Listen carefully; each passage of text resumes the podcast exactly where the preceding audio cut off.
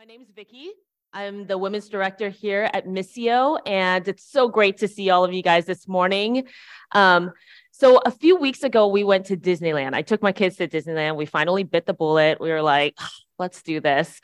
Um, and we had planned it out. We were like, okay, I know it's going to be crazy. We heard about the app. We set up different things, you know, like we stayed at a hotel nearby so we could walk there and maybe take a break for naps and whatever.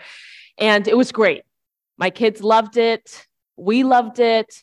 It was awesome. You know, like we got churros, we ate like, you know, pizza, you know, like the whole, the whole thing. Like uh, we forced our kids onto Splash Mountain, even though my kid was crying that like he was kicking and screaming, did not want to be on it.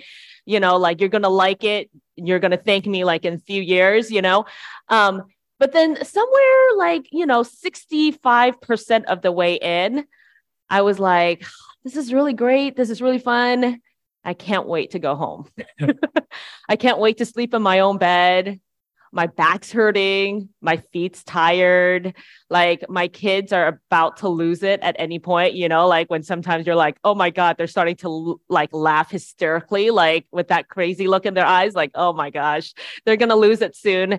And I'm like, I love the churros. I love the crazy food, but my body is starting to be like, will you please just hold it, like with the grease and all that stuff? Like I was even thinking, I can't wait to go home and cook like a regular meal for myself and sit down and eat like a normal person. And so we finally make it home and I'm like, oh, so nice. Nice to get my kids back into the routine. Nice to eat my own food. Nice to sleep in my own bed. Nice to have a car, you know?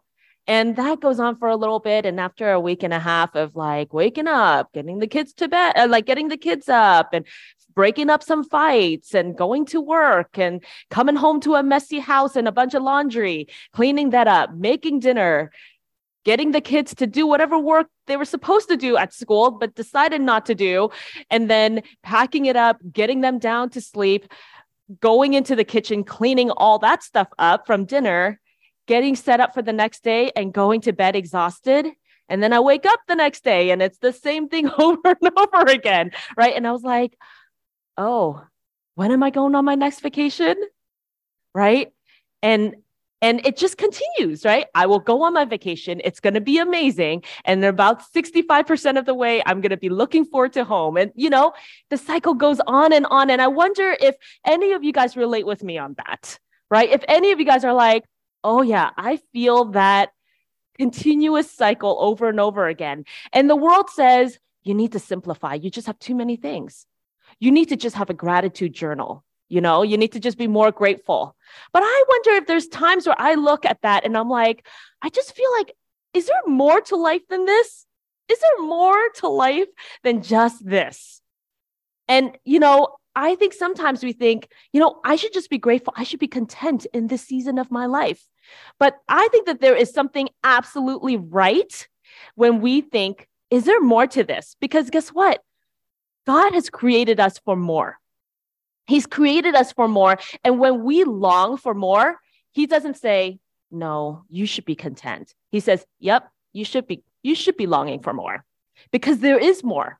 Because I've created you for more, because there is something that he's created us to fill in our hearts that nothing else can fill. No incredible vacation, no beautiful vista, no perfectly behaved children, no amazing ten hours of sleep is going to fill that longing in our hearts. Although even as I say the ten hours of sleep, that sounds pretty good right now, right?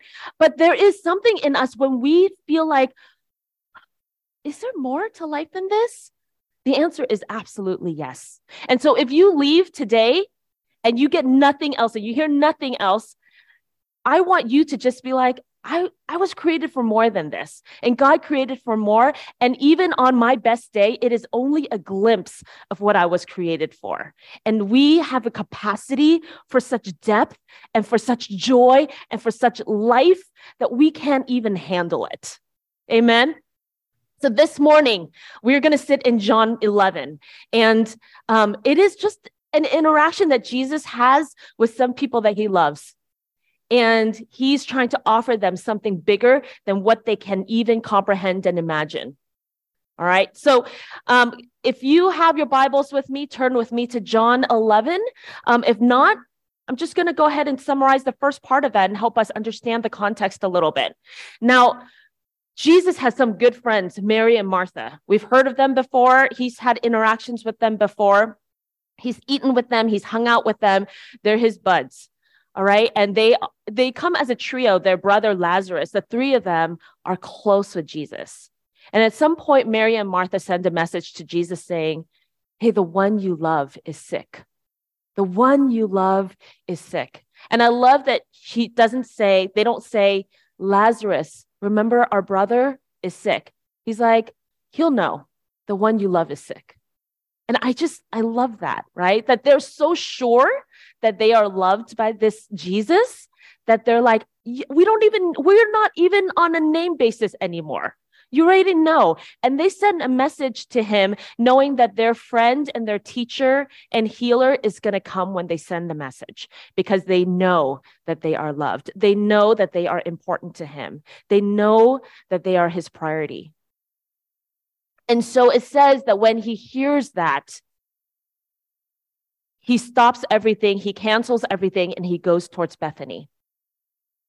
No, it says in every translation, he hears the message, so he decides to stay where he's at for another two days. And you're like, wow, there is something real wrong with my translation and what I'm reading, because that does not make sense at all, right? That if you hear a message that someone that you love is sick and they need you, you drop everything and you go, right? But what it says is that Jesus, very intentional, it says he heard it, so therefore, he decided to stay for a few more days where he was. And it said that so that they may believe and they may see his glory. By the time he makes it to Bethany, Lazarus has been in the tomb for four days. And there are mourners everywhere. Martha hears that Jesus is coming. And so she runs out to meet him on the road. And the first thing that she says to him is, Lord, if you had been here, my brother would not have died. Lord, if you have been here, and I know my math enough to know that I sent you the message and you had enough time to come and you didn't, you didn't show up. But if you were here, we wouldn't be here right now mourning. So she doesn't ask it, but she's saying, where were you? Why weren't you here? Right? And all the questions that comes along with that. But then she says, after that, but I know that even now God will give you whatever you ask. And she says, even now, even though my brother is in the grave, that if you ask it, God will give it to you, right? And Jesus said to her, your brother will rise again. Martha answered, I know he will rise again in the resurrection at the last day.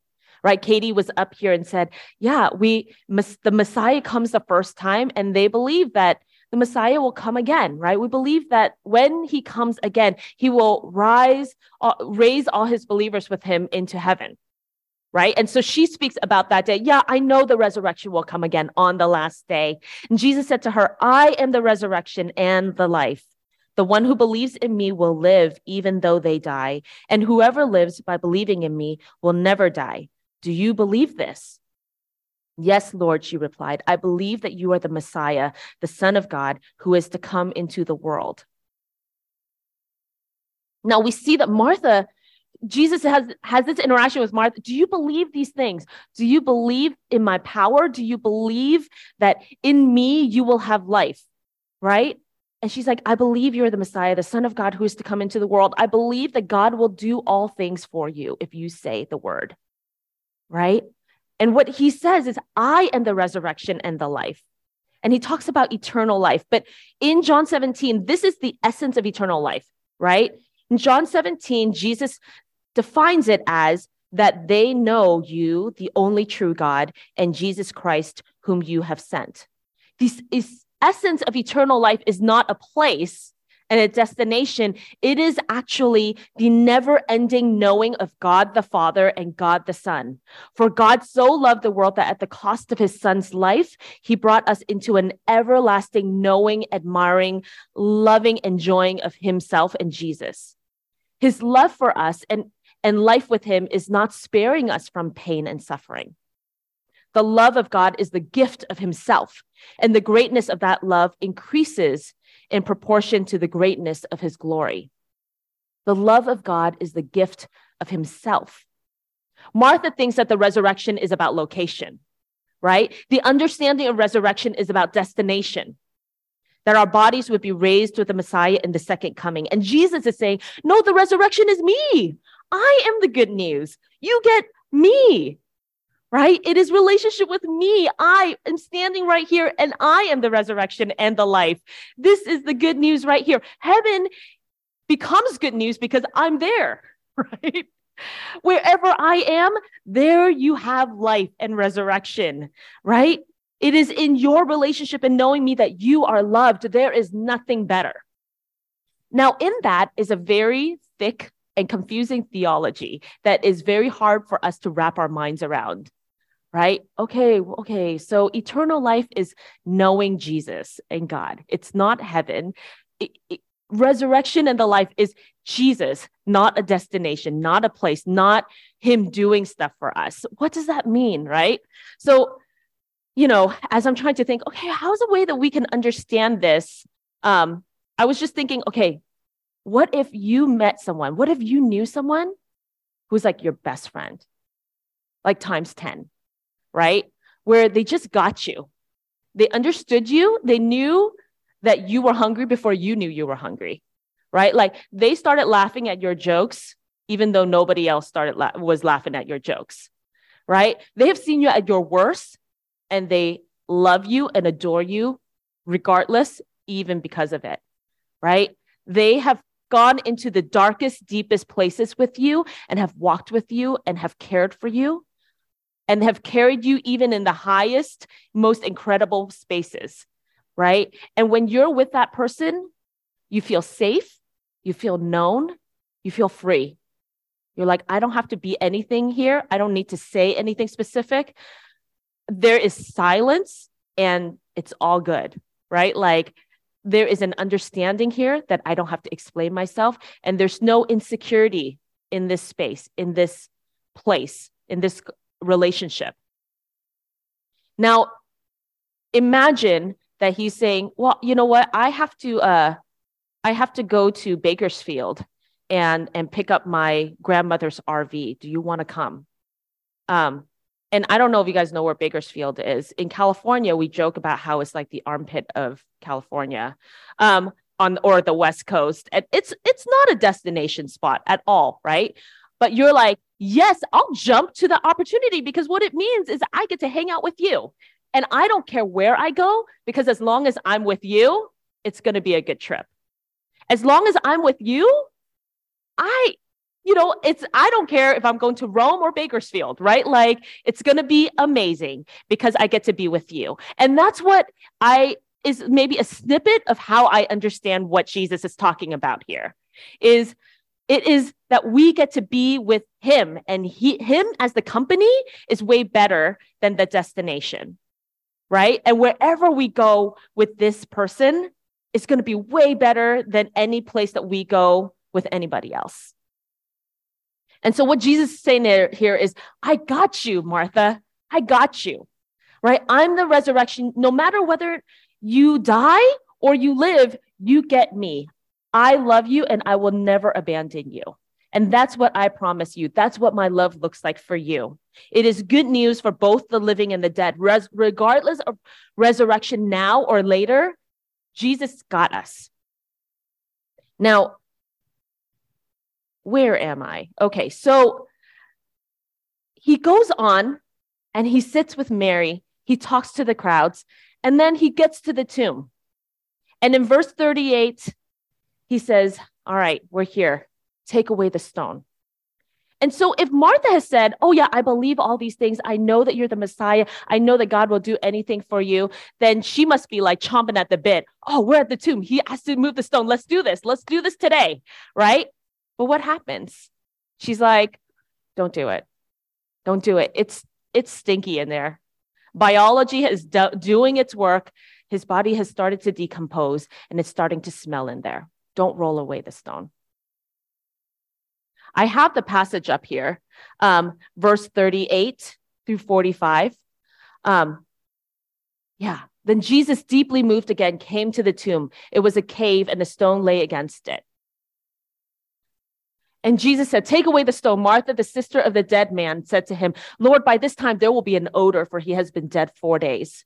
And Jesus said to her, "Did I not tell you that if you believed, you would see the glory of God?" So they took away the stone. And Jesus lifted up his eyes and said, "Father, I thank you that you have heard me." Oh, not yet. "I knew that you always hear me, but I said this on account of the people standing around, that they may believe that you sent me." And when he said these things, he cried out with a loud voice, "Lazarus, come out!" The man who had died came out, his hands and feet bound with linen strips and his face wrapped with a cloth. Jesus said to them, "Unbind him and let him go." Many of the Jews, therefore, who had come with Mary and had seen what he did, believed in him. Thank you. As much as Martha's theology believed that he could do it, when it came down to it, she was like, No, no, you can't do this. You can't do this. And not only was it, oh, we can't do this, but I almost believe that there was a sense of her feeling like, I don't want to be dragged through this again. I don't want to, ho- don't make me hope in this again. Don't stir up my hope and my desire for my brother to live again, because I've been mourning here for four days and I, I don't want to open that door, right? Like, don't open this again with me, Jesus. She's tired of hoping. She's tired of thinking that maybe Jesus is going to do something here, right? And yet they move the stone, and Jesus does this incredible miracle, which, by the way, in his three years of ministry, this is the only time where he raises someone from the dead, right? And he calls out Lazarus. He calls out in a loud voice, "Come on out." And everyone sees. There's no question that Lazarus has been dead for four days, right? Everyone sees him come to life, calls out the things that are dead, the things that we have given up on, closed the door on, has said, this has the final word. He calls it out and says, "No, I have the final word. I will call you out and you will live." And then he calls the spectators to take a second step of faith, to take off his grave clothes and let him go. They are not merely spectators, right? Jesus invites them into have to have action with their faith too, right? I think sometimes we think, you know, we're passive observers of God's miracles, right? We'll sit back, and if Jesus decides to do a miracle, then we'll just go ahead and see it. But if you read through scripture, you'll see that most of the time we are invited to take steps towards the miracles that God wants to do. Right? The Israelites had to step into the Jordan before it split open like the Red Sea. Joshua had to march everyone around the walls of Jericho before it fell down. The servants had to fill large vats of hose water in hopes that it would turn into wine at the wedding at Cana. Right? There are no mere spectators. We are all invited to take steps of faith along with the miracles that God wants to do.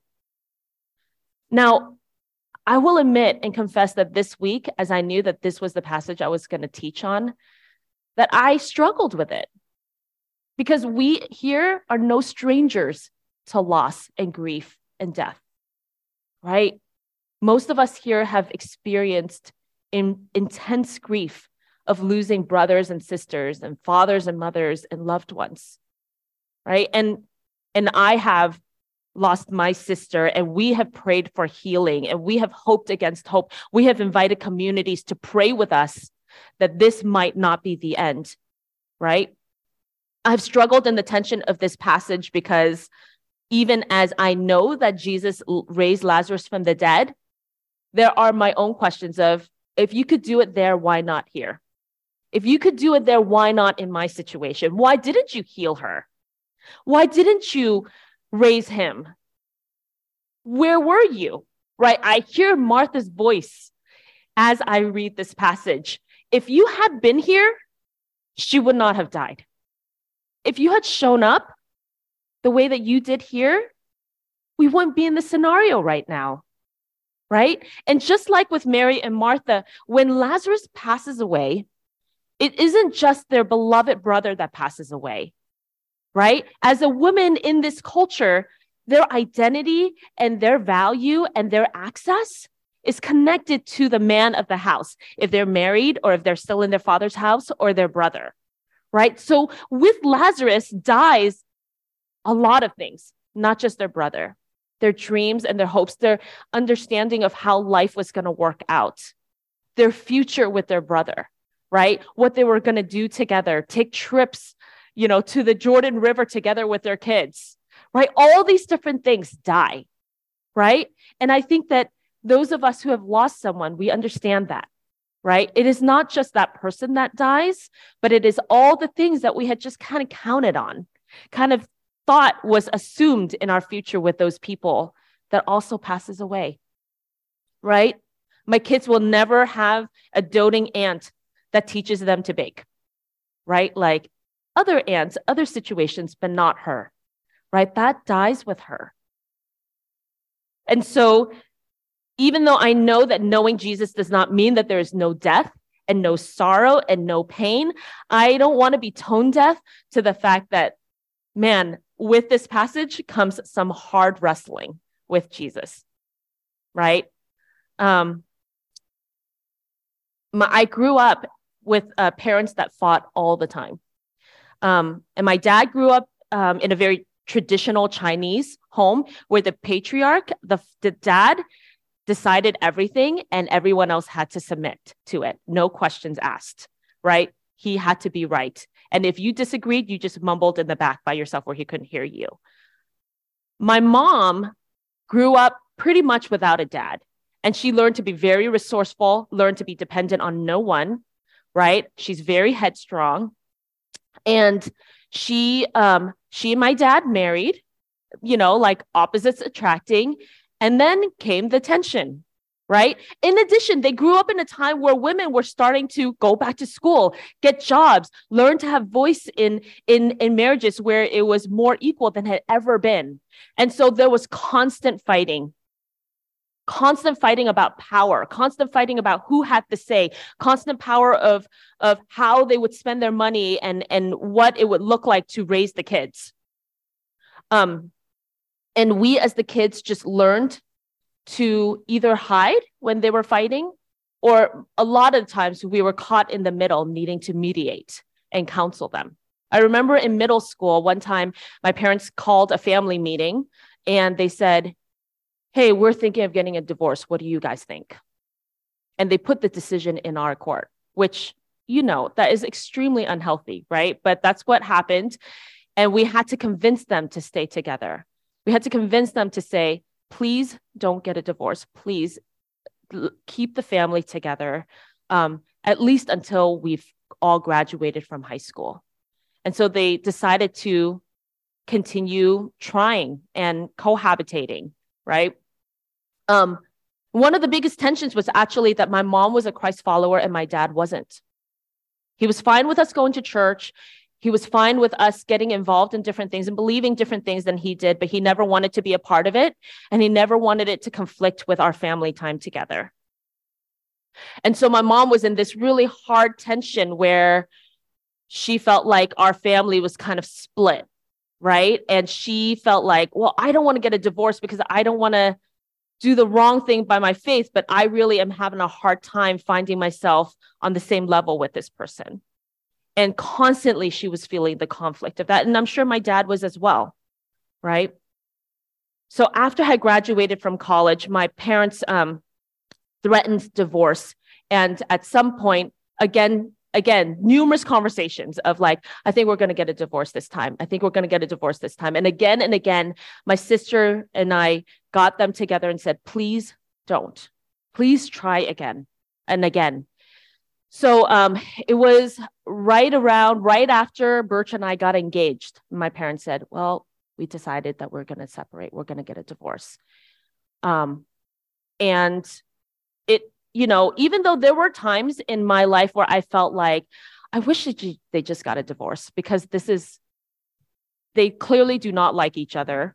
It is so stressful for all of us. Every single time we go home, the one of them complains about what the other person did, right? Like that is our whole childhood, our whole life as a family.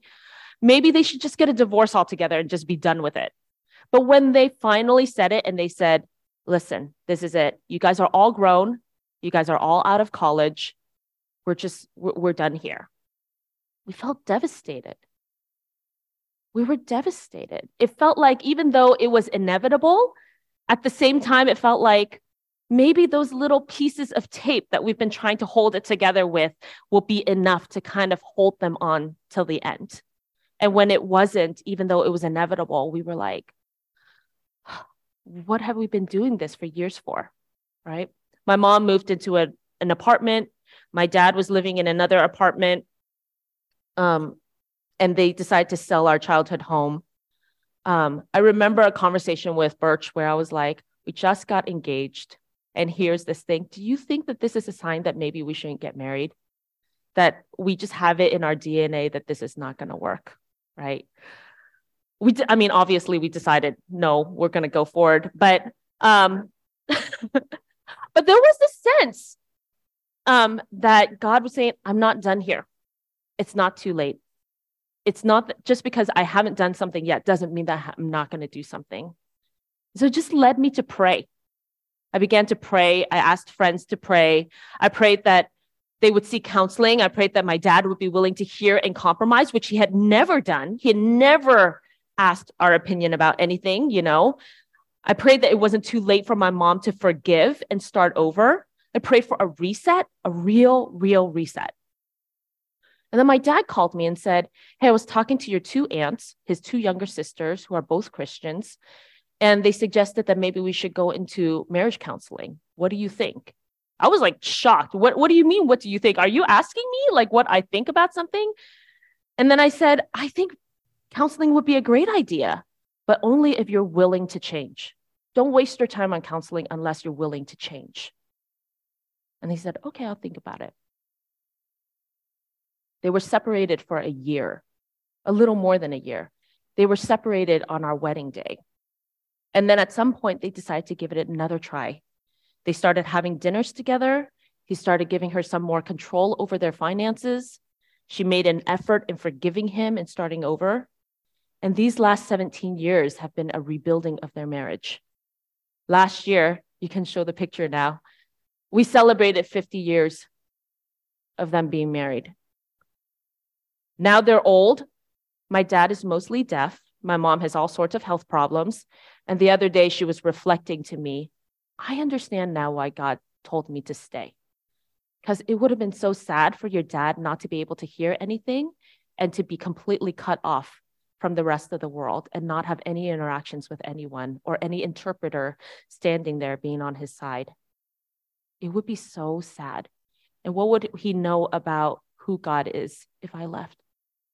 And he's like, and what about me? Who would drive me to all my appointments to the hospital? Who would take care of me when I was stuck in bed and, and couldn't see because I had my eye surgeries, you know? And she's like, neither of us are in great condition, but together we we're piecing things together. You don't have to worry about us. We're piecing it together. That's her reflection. And I also wonder, right? Like, you know, he, he is so stubborn. My dad and my mom is so stubborn. It is a miracle that none of that got passed down to me. But I wonder if even part of the softening of his heart towards God, even though he's not quite there yet, was that if he's not willing to soften to the people around him, how is he ever going to soften to God and be okay about the fact that he might be wrong about some very big things, right? The other day we were having dinner um, and my mom and I were ready to start eating and he's just sitting there waiting. He's like, shouldn't we pray? Shouldn't we pray first? I think God is doing a big work in him. He's eighty-two. I've prayed for him my whole life. And I just wonder, wow, was God waiting to do this miracle for my dad through this thing that died? so that he may be softened, so that my mom may be softened, right? Now, I know that some of you guys hear that and you're like, well, that's not a miracle, Vicky. That's a really good marriage counselor. And she was, she was. But if you have been in my life, my whole life, you would know what a miracle it was, that this divorce was completely inevitable, right? I had stopped praying for the relationship. It felt impossible that they were ever going to be able to make it. And when they called the divorce thing, it was like, yeah, this has been pointing in this direction for years and years, right? Every conversation, every single interaction had been pointing in that. And it died. And then God brought it back to life. We had put a stone over it for a year. And then God said, let's open that puppy back up. Let's do the miracle now. And I don't ever understand his timing. I don't ever understand his reasons, right? But I'm so grateful he did. I'm so grateful that he raised something that I know was very dead and now is very much alive.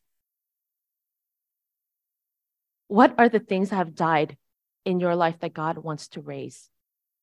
What are the things that we have decided, this is just how it's always going to be? I will always struggle with this. I'm never not going to feel sad or not enough. I've given up praying for this. It's never going to turn around. I will never have this family that I hoped for. I will never see this person coming to know Jesus. Why pray anymore? I will never be healed of this thing. What are the things that we've just decided are dead? And we've rolled the stone over and we said, let's just move on. I'm done. Let's just move on. And Jesus is saying, let's go and roll that stone away. And I can imagine your conversation with him, just as, because it would be like mine. Can we, should we do this? Because I don't really want to do this because it's going to be real stanky up in there, right? I left all my frustration and my disappointment and whatever, and then it's just been stewing. But let's just close it and pretend it's not there, right? And Jesus is like, do you believe that I am the resurrection and the life? And that I am the restorer of all things. Do you believe that to be true? Because I'm coming here and I want to raise some things from the dead, right? We long for more. We long, we were created to see resurrection, guys. We were created to see things restored to their rightful place in wholeness and healing and depth and love. And somehow we've settled for, well, you know, that was Old Testament stuff. That was New Testament stuff. We're living in the modern day where we just need to be okay. We just need to muster through and just hope that, you know, like we do okay and we don't ruin our relationships. No, but the reality is Jesus wants to heal us and Jesus wants to do some miracles amongst us. And he's inviting us back to hope. He's inviting us back to pray. He's inviting us back to the places where we say, okay, let's roll the stone away and let's do this, Jesus. I've been waiting for you. I've been waiting for you. Let's do this, right? I don't know. I don't know what he's doing, but I know that this is the glory of Jesus. Jesus raised Lazarus because he is the resurrection. He is the arrival in history of God's final glorious renovation of all things, including our bodies. Yes, our bodies can, will be resurrected. Lazarus' body was resurrected, but think of all the other things that were resurrected that day. Think of all the things that become resurrected as we look to this story and we look and say, whoa, I didn't know that was possible. Believers, you will be raised from the dead and shine like the sun in the kingdom of your Father. Lazarus is a preview of your resurrection. And we see this story as a reflection and a window into that. I think today we do communion, yes? No. Okay. So that email was not, okay. We here do communion once a month. Not today, though, apparently. Um, and I do think that why we do that is because we get reminded that Jesus invites us to the table and he says, this is the good stuff. Let's sit down together and watch life come to work, right? It is interesting that the wine and the bread, they all use, they both are based on the act of fermentation, right? And if you know anything about fermentation, it is basically something that was partially dead and smells pretty dead, right? But what is happening chemically is life is happening, and it pr- produces this thing that is beyond what it originally was. Grape juice or yeast and sugar and flour, and it turns into something that is completely different and so much tastier and so much better than what we know. That is the beauty of resurrection. It is not that you become the same as you were before, but you become like super Lazarus, right? Like you become way more, way better. I look at my parents' ma- marriage, way better than what is what more. They're both softened. They are both more loving and kind to one another than they've ever been in their lives. I wonder what it is that Jesus is wanting to resurrect in us, in our community, in our individual lives. So let me pray for us. Father God, we thank you. We thank you that you did this on this day in Bethany, and that you waited. We might not understand your timing. We might not understand your ways, but we know that you are for us and you got us, that you are the resurrection and life. You are the gift. And in that, we can trust that whatever you do, it will be for our good, even if we don't get it. Father, I pray that you would um, show us what in our hearts we have decided to give up on. What you've decided, what we've decided that we're never going to feel that again, or we're never going to be healed of that. We're we're never going to be able to let go of this thing. And God, you invite us into more because we were created for more. And God, I, I pray that we would have the courage and the faith to roll away the stone and allow you to get into the the the brokenness and the pain and the disappointment and the grief, and allow you to do something really beautiful there. God, you, you are the resurrection and the life. So God, I pray that we would live like that is true. I pray that we would pray like that is true. I pray that we would talk and lean on you like that is true. God, would you transform us today and always? We pray this in your name. Amen.